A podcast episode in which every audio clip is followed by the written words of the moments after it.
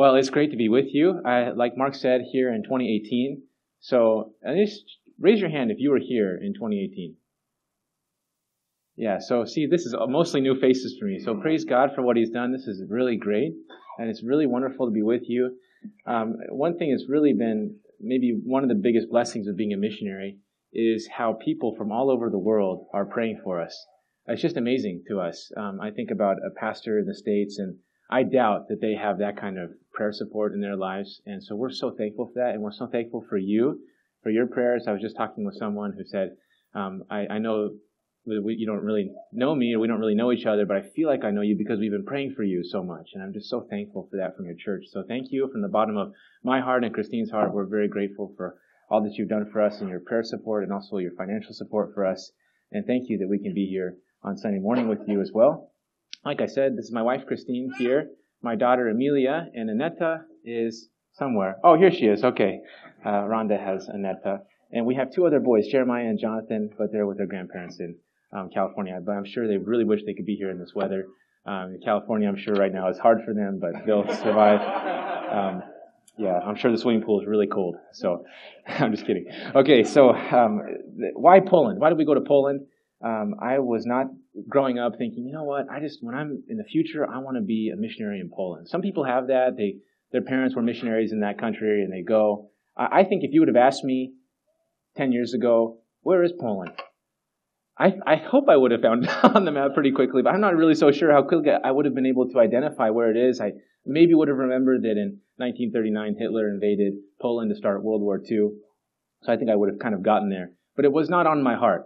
I was just sitting at lunch one day in seminary, and a Polish guy pulled up a chair next to me and told me about the needs in Poland. And I had already thought, I don't really want to go to the mission field. I'd rather just stay in the States because I speak English pretty well, and I don't really see a need to learn a second language. And I was in seminary before this conversation, if I remember correctly, and an older missionary brother had come to the chapel.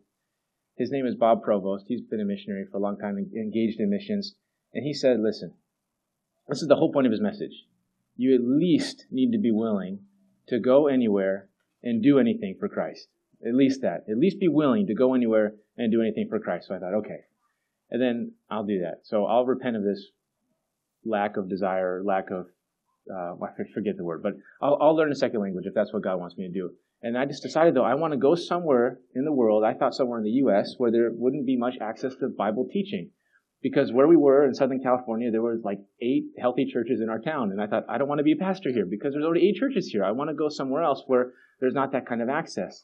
And then I sat down at lunch this day. The Polish guy tells me about the needs in Poland, that it's predominantly Roman Catholic, that the evangelical church is very small, and the church that is there is very troubled and not healthy, that there are hardly any resources in the Polish language. And my heart was just burning, like, I want to go there. That's where I want to go. And I came home and I told Christine, I said, I think I know where we're going to go after seminary. Which maybe not the best way to approach that.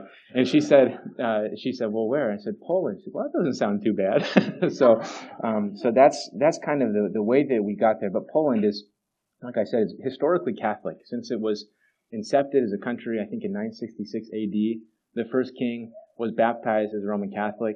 And now, to be Polish is to be Roman Catholic. And our friend, my ministry partner, Tomik, that I ate lunch with that day, he said that to tell a Polish person to turn from Catholicism is kind of like asking an American to burn the American flag. That's kind of what it feels like to them, because it's so intertwined to who they are as a national identity.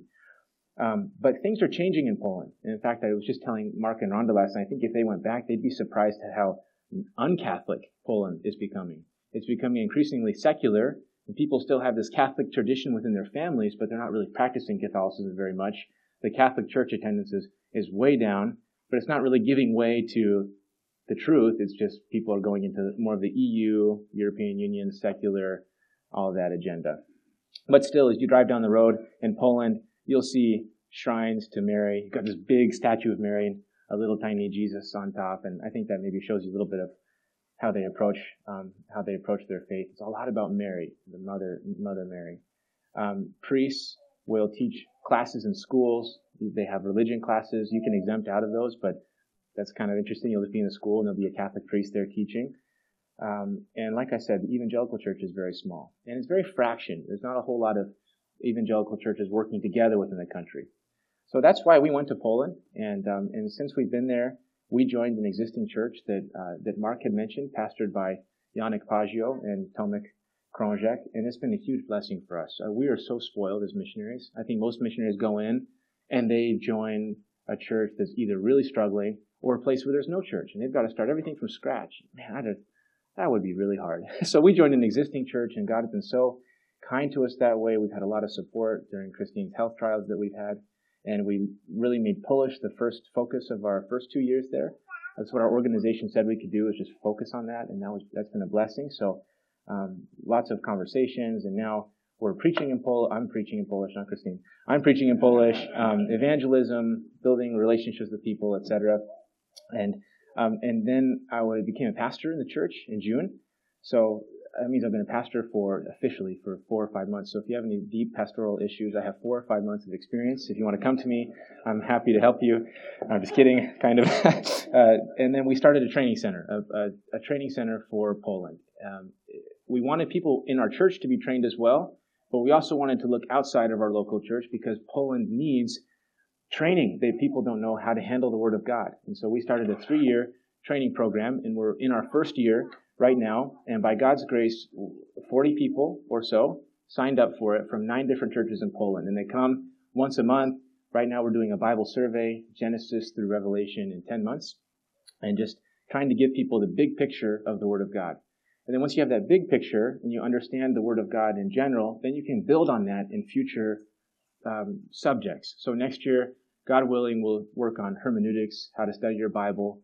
We'll work on biblical counseling in future years, how to teach the Bible, what a healthy church looks like, systematic theology.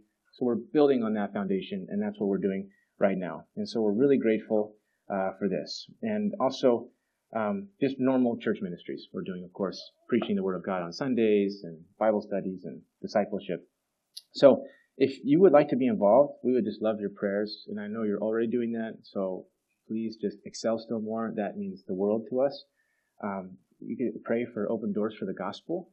I was just telling Hakum yesterday that it's kind of a funny thing that happens when you're in ministry is you actually start to have less time with unbelievers because you're involved in studying the Word of God, and then you're doing Bible studies for believers, and you're counseling believers who are having struggles and so on, and you're not working in the world with people 8 hours a day who aren't saved, and so you start to have this limitation. So you could pray for us personally that we would be able to form relationships with unbelievers and be able to minister the gospel to them, but also in general that the gospel would go forth in Poland. You could pray for boldness. You could pray that God would bless our training. You could pray that we get a new location because, like you, we're starting to grow out of where we are. And you could pray for my wife's health, which has been a trial for the last 4 or 5 years. Okay? So if you'd like to know more, I think there'll be an open house today. We'll be there. You're welcome to come at 5 o'clock, right, for the open house? Okay. So thank you again for all that. But let's transition now to the Word of God. If you could open your Bibles, please, to Titus chapter 3. Titus chapter 3.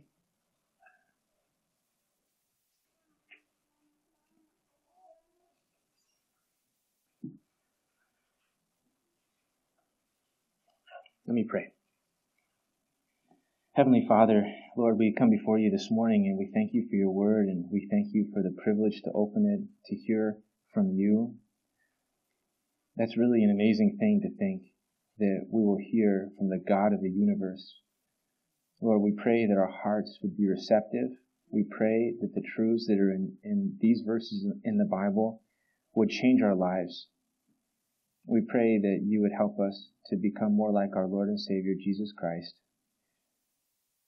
We pray that everything will be presented clearly and faithfully, and we pray this for the glory of Jesus Christ. Amen.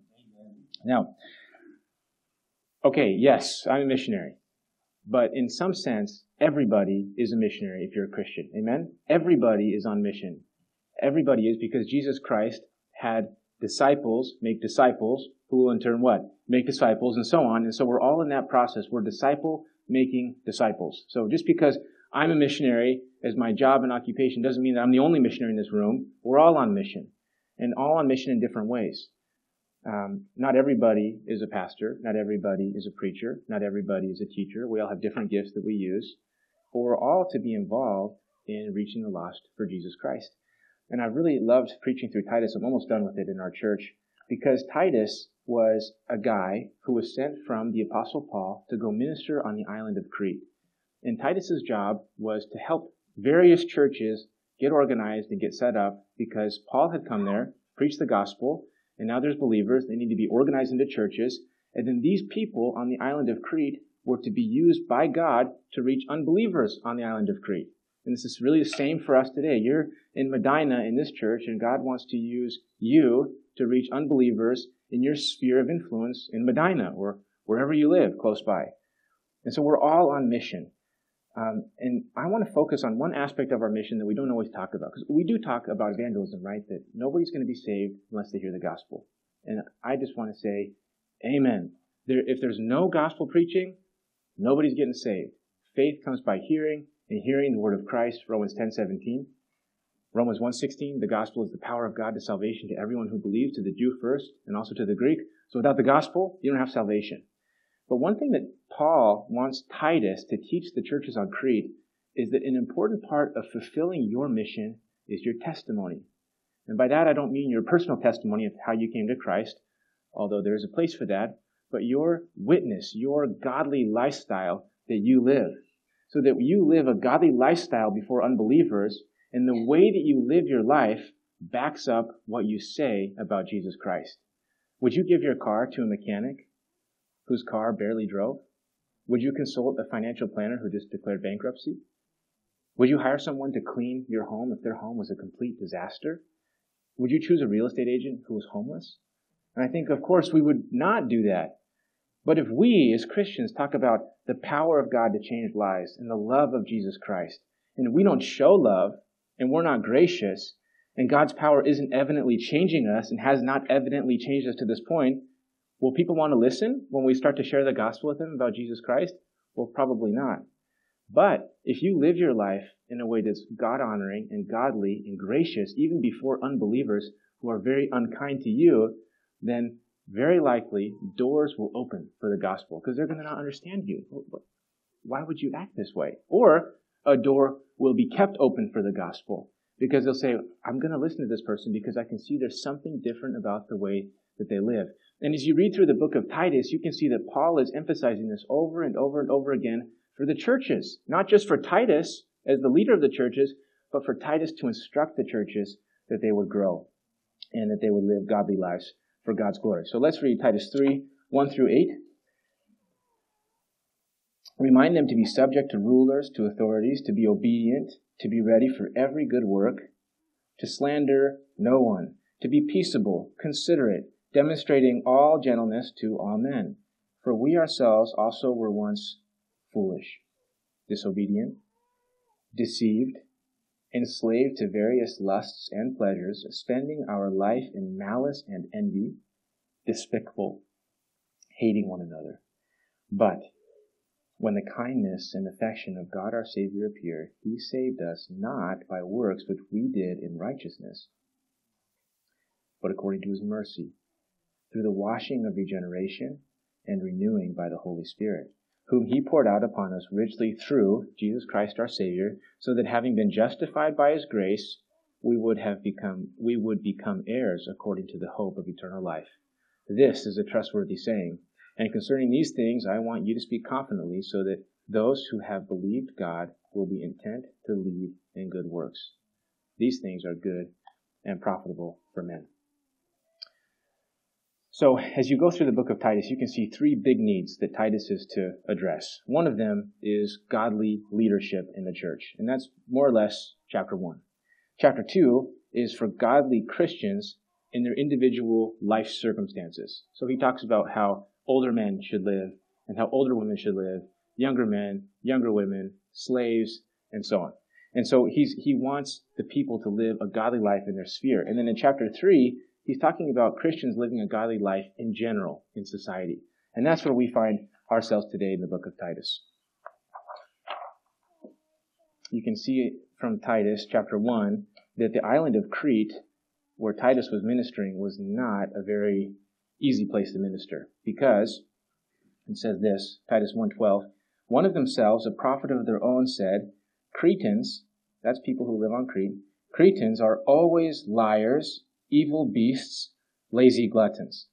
And then Paul says, this testimony is true. So Titus didn't necessarily have an easy ministry location, and the Cretans tended to be very unkind and lazy and drunk.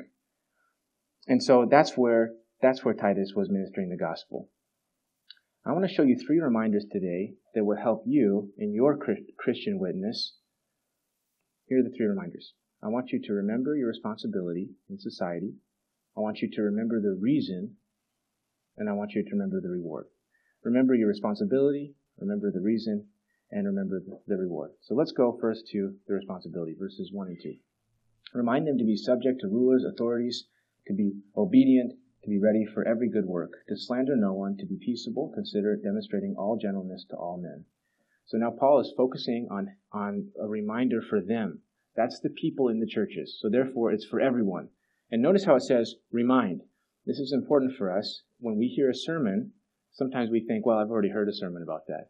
Well, yeah, that's good, but you need a reminder. We all need reminders in our lives. It's not as if we can hear the truth one time and we know everything we needed to know about that. We need to constantly be reminded. And these believers probably heard from Paul directly or from Titus about their need to live a certain godly way in society. And Paul is saying, but remind them about this. They need to remember this. And what are the things? Well, there are 7 things. One of them is to be subject to rulers and authorities and to be obedient to them. So if you're subject, that means you have an attitude of submission. And so the Cretan believers were not to be coming against the people in charge, the authorities. This refers to anybody who's really in charge in an official way. So in our context, it would be from the president to the clerk at the DMV. You're to have a submissive heart to them, and you're to be obedient. Not enough just to be submissive, but to also obey their directives, and to be ready for every good work. And whether that's in the context of society, of wanting to do good in your civil government, doesn't say, but just everything, in any way, to be ready for every good work. To slander no one, that's to speak evil of no one, that you don't say the worst about someone else. You hold back your tongue from speaking things that are the worst. And, you know, there's a temptation, even for believers, because unbelievers can often be very difficult to live with. It can be difficult for us to respond in a godly way when an unbelieving person is very unkind to you, and the temptation is to return to your past way of life. Your flesh wants to live in a certain way that doesn't honor the Lord, and Paul is saying, don't do it. Don't slander them. In fact, they need to be peaceable, or in the English Standard Version, it's to avoid quarreling. We're not the kind of people that should be starting arguments with unbelievers. We're to overlook offenses from unbelievers. We don't stir up conflicts with them. Proverbs 17:14 says, the beginning of strife is like the letting out of water, so abandon the dispute before it breaks out. Or to be considerate. And this happens when you give up your rights. Maybe you let someone go ahead of you in line. Maybe you're driving on the road and someone wants to come in front of you, and you let them into your lane, because it is your lane, right? You let them into your lane. Maybe you wash someone's dishes for them at work, even though they should have washed the cup themselves. Maybe you're gracious if someone is late to a meeting and you say, you know, that happens to all of us sometimes. Maybe you just simply take an interest in unbelievers. You just ask them how they're doing from a genuine way. And then Paul sums it up. Here's your responsibility. This is a summary statement at the end. You need to show all gentleness to all men. Not some gentleness to all men. Not all gentleness to some men, but all gentleness to all men. And this is basically just not thinking very highly of yourself. It's having a humble approach to people in the world, like Christ was, humble. There's a good example in the book, The Hiding Place. I'm not sure if you've read that book, but it's about this family who is hiding Jews during World War II. And at one point, the SS soldiers come into the house, and there was a lady named Betsy who was struck by one of these SS soldiers. She came downstairs. I think she had a black eye. And her sister said, "Did he hit you?" And Betsy responded, "Yes, I feel bad for him." This gentle, kind, humble approach. And that's how God wants us to live in society. And just imagine, if we live this way before unbelievers, they may ask us, why do you act that way? Or, why don't you get angry with the boss? Why don't you complain about others around you? Why do you obey those tax laws? Why don't you give people a piece of your mind? And you could say, because of Christ. And you have an open door for the gospel. So what's the particular application for you? Is it an unsaved spouse? Is it a hostile relative? Is it a belligerent neighbor? Is it a jealous coworker? Is it a suspicious boss? Is it an unkind classmate? And someone might be thinking here, this is really hard. I mean, this is really hard to do that. You don't know my unsaved boss. You don't know my unsaved father. You don't know my unsaved neighbor. You don't know the pain that my wayward child is putting me through. You don't know how mean the kids are to me in class. You don't know my coach. But the Lord gives us a wonderful reason, an encouraging reason, as to why we can and must show this kind of love to the lost. So that's the second point. Remember the reasons. Here's the first reason. Because we used to be the same way. That's the first reason. That's verse 3. For we ourselves, also once were foolish, disobedient, deceived, and so on. We used to be in the same boat as they did. And that ought to provide a little bit of humility for us when unbelievers act like unbelievers toward us. Oh yeah, we used to be exactly the same way before God radically invaded my life and transformed me and gave me a new life in Christ. We used to be the same way. How did we used to be? Foolish. We didn't understand spiritual truth. Disobedient. Our foolish thinking led to disobedient actions in our life. Enslaved to various lusts and pleasures. And notice how it says various. It's not as if we had one sin before we were saved that we enjoyed in sinfulness. It's various lusts, various pleasures, and we were enslaved to them. We couldn't say no to doing those things before Christ saved us. We are spending our life in malice and in envy. Malice is when you want something bad for people, and envy is when you don't want them to experience anything good. And so it's no surprise, the next one, that we were despicable, that we were hated by them, because we didn't want anything good for them, and so they hated us. And then what do we do in return? We hated them back. And you have this downward spiral, and this is us before Christ. And you can see that we had no hope before Christ. Well, okay, we did have hope in Christ, but humanly speaking, we had no hope. How would we have been saved? We didn't understand well. We couldn't have saved ourselves. We didn't desire well because we were enslaved to various lusts and pleasures. And we didn't live well. We were disobedient, spending our life in malice and envy and so on. And if another person wanted to save us, another human, what would they have done to save us when they were doing all the same things? Our only hope was that the Lord would save us. We're all running away from God. And that's the wonderful thing to remember next, is that God saved us. God saved us. And you can see that in verse 5. That's the main verb here. He saved us. But that phrase, he saved us, is defined by the rest of the things in verses 4 and 5. So we get a picture of what God's salvation is like. And so the first thing we notice is it says, but when the kindness and affection of God our Savior appeared. But when. So this is the timing of when we were saved. When. And it says here, but when the kindness and affection of God our Savior appeared. And that word appeared in the New Testament, I've read, is always in reference to the incarnation of Jesus Christ. But certainly in the book of Titus, that word appeared is in reference to Jesus Christ coming to the earth. Look in chapter 2, verse 11. For the grace of God has appeared, bringing salvation to all men. And in verse 13. Looking for the blessed hope and the appearing of the glory of our great God and Savior, Jesus Christ. So verse 11 is talking about Christ coming in the flesh as a baby in Bethlehem. And then verse 13 is talking about the second appearance of Christ, the second coming of Christ when he comes back to the world. And then when we get to chapter 3, verse 5, it's talking about the time, again, when Christ came to the earth as a baby, his life, his death, his resurrection. When the kindness and affection of God, our Savior, appeared. And what Paul is saying here is that when Christ came to the world, John 3:16, for God so loved the world that he gave his one and only Son, that he perfectly showed forth the kindness and the affection of God, our Savior, when Christ came.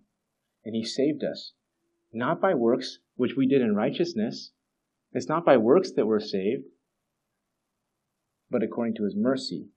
And somebody might say that, well, don't unbelievers sometimes do good works? I mean, I don't know about you, but I feel like I've benefited from the good works of unbelievers, even on our travels, just the way that different unbelievers were kind to us in the airports and the airplanes. Don't they do good works? Paul says here that it's not on the basis of good works. And I think the answer is this. Those works that unbelievers do that seem to be good in our eyes are actually not good in God's eyes. Because God is holy, holy, holy. And we, all of us, apart from Christ, are dead in our trespasses and sins. And how could someone who's dead in their trespasses and sins offer anything to God that would be acceptable to him who is holy, holy, holy? We always, as unbelievers, we always did things that were stained in some measure by sin. Always. In our motivations or some way. There's nothing that we could do to earn God's pleasure because everything about us was stained by sin. When I was just starting seminary, I worked in a restaurant as a busser. And I don't know what bussers usually do. We did everything as bussers. We did the dishes and we cleaned the bathrooms and set the tables, cleared the table, did some food prep. I remember one day I was setting a table and I was putting the napkins onto the table. And I worked at Claim Jumper. Do you guys have Claim Jumper here in this area of the United States? Okay, it's this big restaurant with huge desserts, and I think they had a red velvet cake. And I was putting the napkins down on the table, and I saw some bright red frosting on the napkins. And I was like, okay, so I take that napkin away, and I put another napkin on, and there's more of that bright red frosting. So I'm wiping my hands, trying to figure, and I do it again, there's bright red frosting. Well, it wasn't bright red frosting. You know what it was? It was blood. I had nicked my finger when I was working with the silverware, and I just think like, man, how unacceptable is that to put a napkin with blood on it, on the table, for customers coming to the restaurant. I mean, that is just totally unacceptable, right? And that's a little bit what it's like with unbelievers when they do a good work that seems like it's a good work. But with the sin that's stained in their motivations, their motivations that have stained that, it's completely unacceptable before a holy God. So nobody can say, God save me because I'm better than other people. Nobody can say that. You know why you're saved? If you're saved here today, do you know why? Because God felt bad for you. And God felt bad for me. And that's exactly what the text says. He saved us not by works which we did in righteousness, but according to his mercy. He was merciful to us. He was not like a team captain, dividing out teams. And, I think I'll save John Doe because I only have to give him 80% of the forgiveness that I would have to give this other guy. We were all dead in our sins. And God was gracious to us, and he saw us, and he pitied us. He felt bad for us, and that's why we're saved. And it says, through the washing of regeneration and the renewing by the Holy Spirit. And this gives two aspects of our salvation, two aspects, actually, of our regeneration, which is us getting new life from God. The first aspect is the washing of regeneration. Now, a lot of people, when they see the word washing, they think, oh, okay, this is talking about baptism. Baptism. It's got to be because there's the word washing there. Well, it doesn't say the washing of baptism. It says the washing of regeneration. This isn't talking about baptism. This is talking about all of your sins being washed away at the moment that you believed on the name of the Lord Jesus Christ. All of them completely washed away. Baptism is a public demonstration of what's happened to you on the inside. And you're saying, hey, I'm in Christ now. And you want to show that publicly. But it doesn't save you. It happens after you get saved. That's what baptism is, to happen after you get saved. All of our sins are washed away. You just imagine if a child jumped into a trash can outside on trash day in one of those big containers, just a complete mess, and mom comes outside and shrieks and grabs the kid, brings him inside, gives him a bath, washes him with soap, and in 10 minutes, you wouldn't even know that he was such a complete mess. All of the dirt and the grime and the crud just washed down the drain, and you will never see it again. Hopefully. Hopefully, right? We've all had plumbing issues, but hopefully you'll never see it again. And it's kind of like what we've received in Christ, except we've been washed on the inside. All of your sins have been washed away. They've gone down the drain, and you'll never see them again. There is therefore now no condemnation for those who are in Christ Jesus. And so when you think back to your life of sin, you don't have to feel guilty. I'm not excusing it. It was wrong. It was more wrong than we even know. because we don't even understand how much those sins offended a holy God. But you don't have to feel guilty. You know what you should feel? Grateful. You should feel grateful to Jesus Christ that he forgave all of your sins. You've been washed. The washing of regeneration. You've been given a brand new life. And that's what Paul emphasizes in the next part. And renewing by the Holy Spirit. Renewing by the Holy Spirit. This is focusing on the new life that we receive in Christ at the moment of our salvation. We needed a brand new life. And God does that. 2 Corinthians 5:17.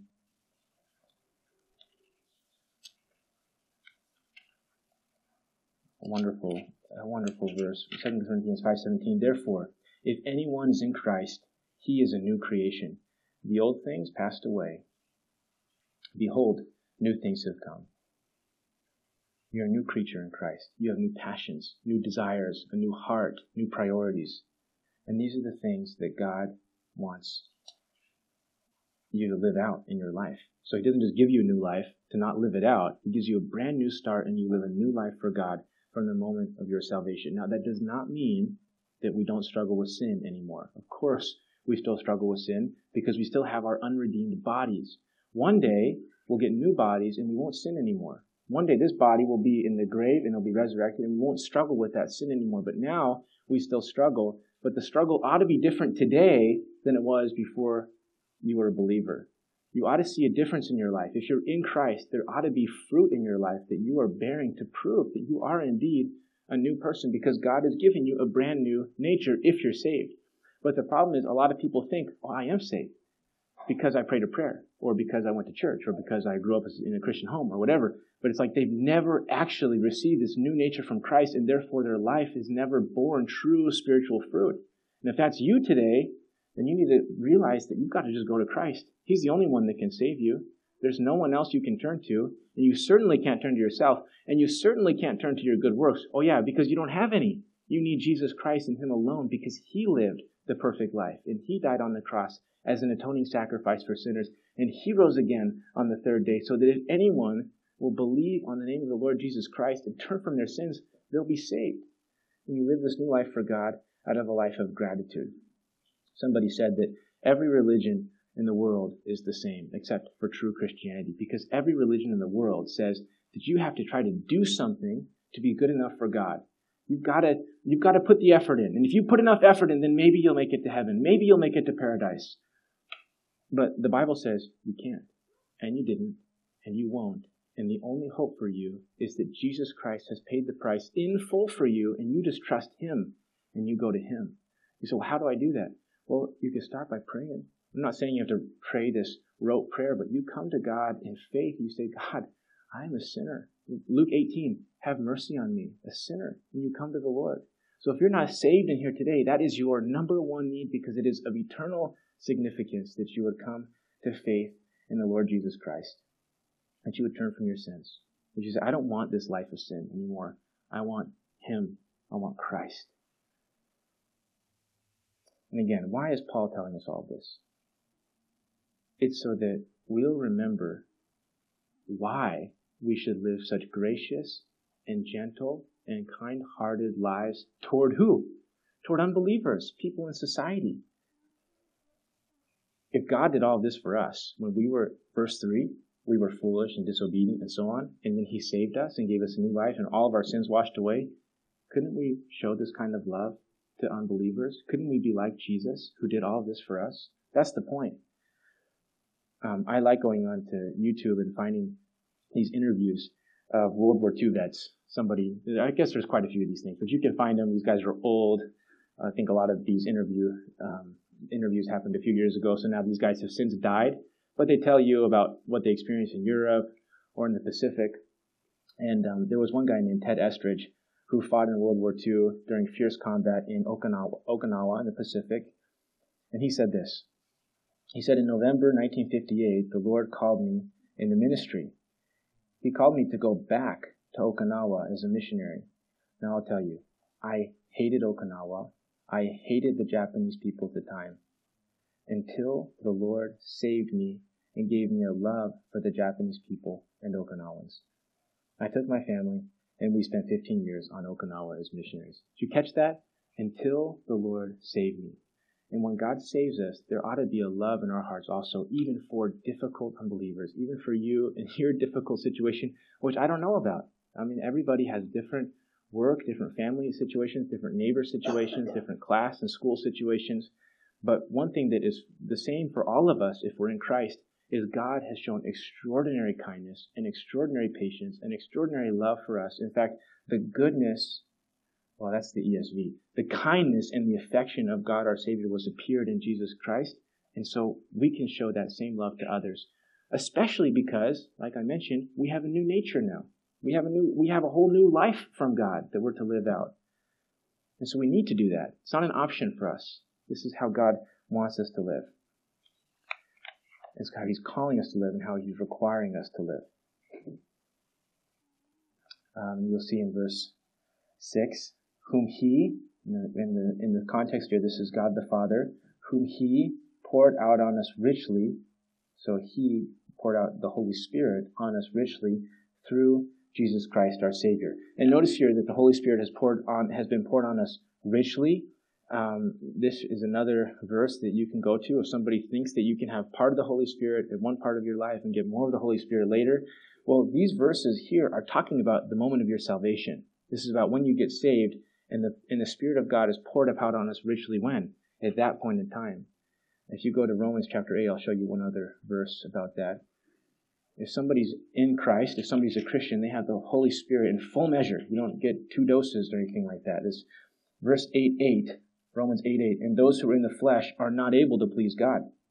However, you are not in the flesh, but in the Spirit, if indeed the Spirit of God dwells in you. But if anyone does not have the Spirit of Christ, he does not belong to him. So either you have the Spirit or you don't. If you don't, you're not saved. If you do, you're saved. But there's none of this double. You get it all. You get the whole Holy Spirit at the moment of your salvation. And then it's your job to be submissive to the commands of Scripture by the power of the Spirit. And He poured out on us richly through Jesus Christ our Savior. And I think what Paul is emphasizing here is that the reason that the Spirit of God can actually take up residence within us and live inside of us and be part of our lives, which is amazing, illuminating the Scripture, encouraging us toward righteousness, convicting us of our sin. The reason that He can live in us as sinful people is through Jesus Christ, because we're cleansed and purified through Jesus Christ. And now positionally, even though we still struggle with sin, practically, positionally, we are totally holy and pure before God. We've been set apart for God, and Jesus Christ has done that through His atoning death and His resurrection from the dead. So that, verse 7, and this is amazing. So if this wasn't enough, now Paul has talked about our past, verse 3. He's talked about our present, verses 4 and 5 and 6, about the salvation that we're currently enjoying, the Spirit of God living within us, the new life that we have in God, in Christ.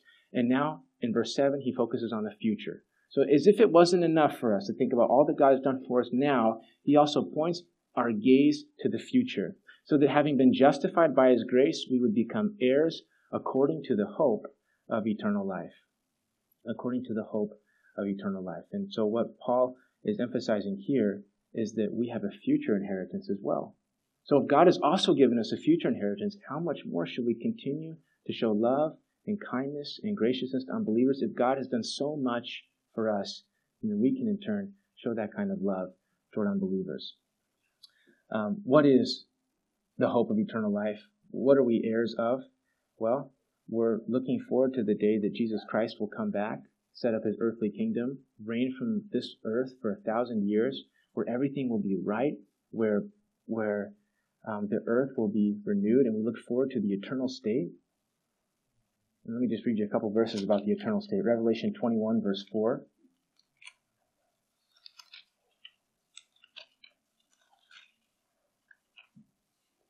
Revelation 21, 4. And he will wipe away every tear from their eyes, and there will no longer be any death. There will no longer be any mourning or crying or pain. The first things have passed away. Just the next page over, Revelation 22, 3 through 5. And there will no longer be any curse, and the throne of God and of the Lamb will be in it, and his slaves will serve him, and they will see his face, and his name will be on their foreheads, and there will no longer be any night. And they will not have need of the light of a lamp, or the light of the sun, because the Lord God will illumine them, and they will reign forever and ever. This is our future hope. You say, well, what about right now? What if I died today before the rapture? What if I died and Christ hasn't come back and set up his kingdom? Well, then you're with the Lord in what theologians call the intermediate estate, where you're with God. You're to be absent from the body, 2 Corinthians 5:8, is to be present with the Lord. So you have a future hope. Your future hope is secured in the Lord. And if God has done so much for us and even giving us a future hope, then how could we not also show this kind of love and grace to others? I skipped one part inadvertently in verse 7, the first part, so that having been justified by his grace. Paul is giving us the really a summary of what he said to this point. And that's this, that you are declared righteous by the grace of God, by his total unmerited favor that he's given to you. You've been justified if you're in Christ. And that's as if you were in court. The evidence against you was overwhelming. You'd expect the judge to drop the gavel and to hear the words, guilty as charged. But instead, God's gavel dropped, and because of the death and resurrection of Jesus Christ from the dead, and the faith that he granted you to believe in him, the answer is not guilty. We're declared righteous before the Lord. And that's all by his grace. And Paul, at the end here, in verse 8, he just brings all of it into a summary, all of it to a conclusion, to an application for us. And he says, this is a trustworthy saying. And there are 5 of these different trustworthy sayings in the pastoral epistles, 1st and 2nd Timothy and Titus.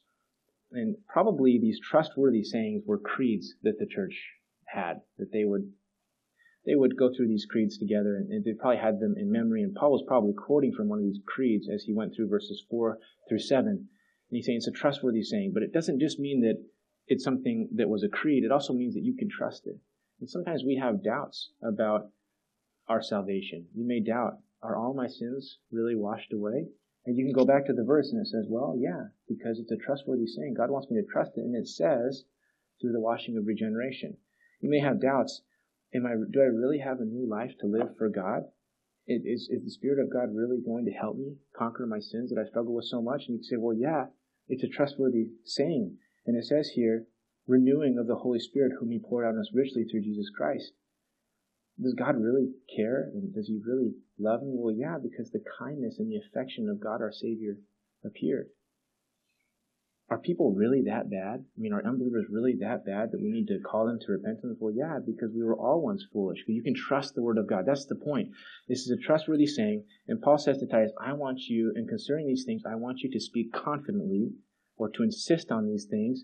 So he says, Titus, don't just put this out as a suggestion, okay? You don't come, Titus, and say, I've been doing some thinking, and I really think it'd be a good idea for you guys to live a godly way in society. But take it or leave it. I'll leave it to you. I think it's persuasive. No, of course not.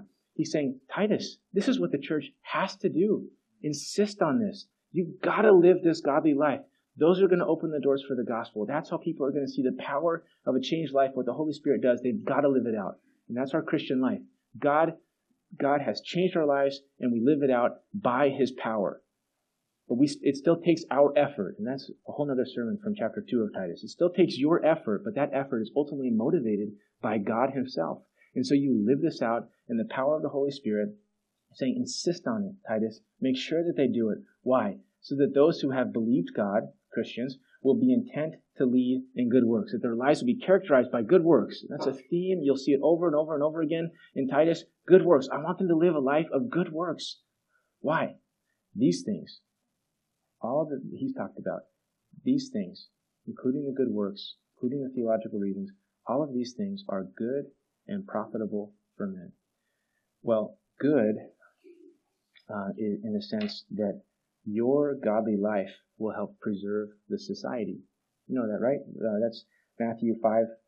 I'll find mine in my notes here. I think it's Matthew 5:13. Let's look. It's not in my notes. Matthew 5:13. Oh, good. It is 5:13. You are the salt of the earth. But if the salt has become tasteless, Mark, have you ever been there? Have you ever gone to a verse and you couldn't remember the reference while you're preaching? Oh, never. Okay. Yeah.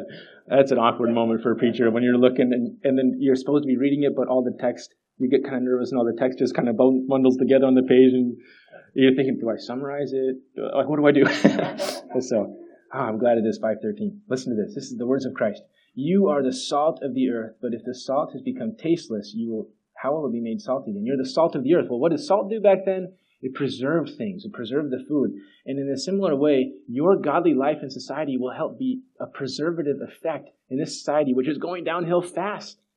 But not only that, go back to Titus chapter 3. It's not only good, Titus 3:8, because these things are good and profitable for men. Profitable in what sense? Well, to answer that question, we have to decide what does it mean for men. And in the context of Titus, it's talking about for unbelievers. These things are profitable for unbelievers. And Paul is making explicit what was already strongly implicit, and that's that your life of good works will be, if God wills, a tool in God's hand to help open doors for the gospel and to help people actually come to faith in Christ. So it's a 1-2 punch. You've got to preach the gospel. You've got to tell people about Christ. You've got to tell people about sin. You've got to tell people about faith and repentance. You've got to tell people that God is holy. But at the same time, you've got to have that second punch too, that you live a godly life so that people can understand and see that, and God wants to use that to help people to come to know Him. And Jesus said something very similar. This time I know the reference. It's Matthew 5:16. So go back to Matthew 5. Matthew 5:16, He said something very similar that sums up really everything to this point. He says, let your light shine.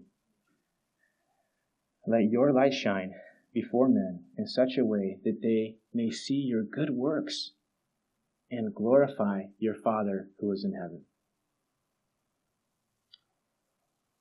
And that's what I hope will do. As we think about the book of Titus, as you think about your particular situation, school, work, and your family, your neighborhood, whatever it may be, that God would help us to remember everything that we've been saved from, and that would give us the motivation to live a godly life, showing all gentleness to all men, so that there might be open doors for the gospel and the people might be saved, because we're all on mission. Let's pray. Heavenly Father, thank you for your word, and thank you for how wonderful it is to remember everything that you've done for us. Thank you that all of our sins are washed away. Thank you, Lord, that we don't have to feel guilty about our sins that we've committed in the past. Thank you, Lord, that all the sins that we've committed since becoming believers are also forgiven in Christ. Thank you that if we confess our sins, you are faithful and just to forgive us of our sins and to cleanse us from all unrighteousness. Thank you that you love us, and thank you for the hope that we have in you. I pray, Lord, that we would be effective in how we live our lives before unbelievers, and that the way that we live before them would open up doors for the gospel. I pray that the way that we live before them would keep doors open for the gospel. And I pray that we will be marked by this godly living. I thank you for this church. I thank you for the things that you're doing here. I pray that many more people in this area would be saved. And we just praise you for who you are. And I ask if anybody in this room, even now, is not yet saved, that they would come to Christ, because He is the only hope. And we pray these things in Jesus' name. Amen. Thanks for listening to the pulpit ministry of Medina Bible Church in Medina, Ohio. You can find church information, a complete sermon library, and other helpful materials at medinabible.org. This message is copyrighted by Medina Bible Church. All rights reserved.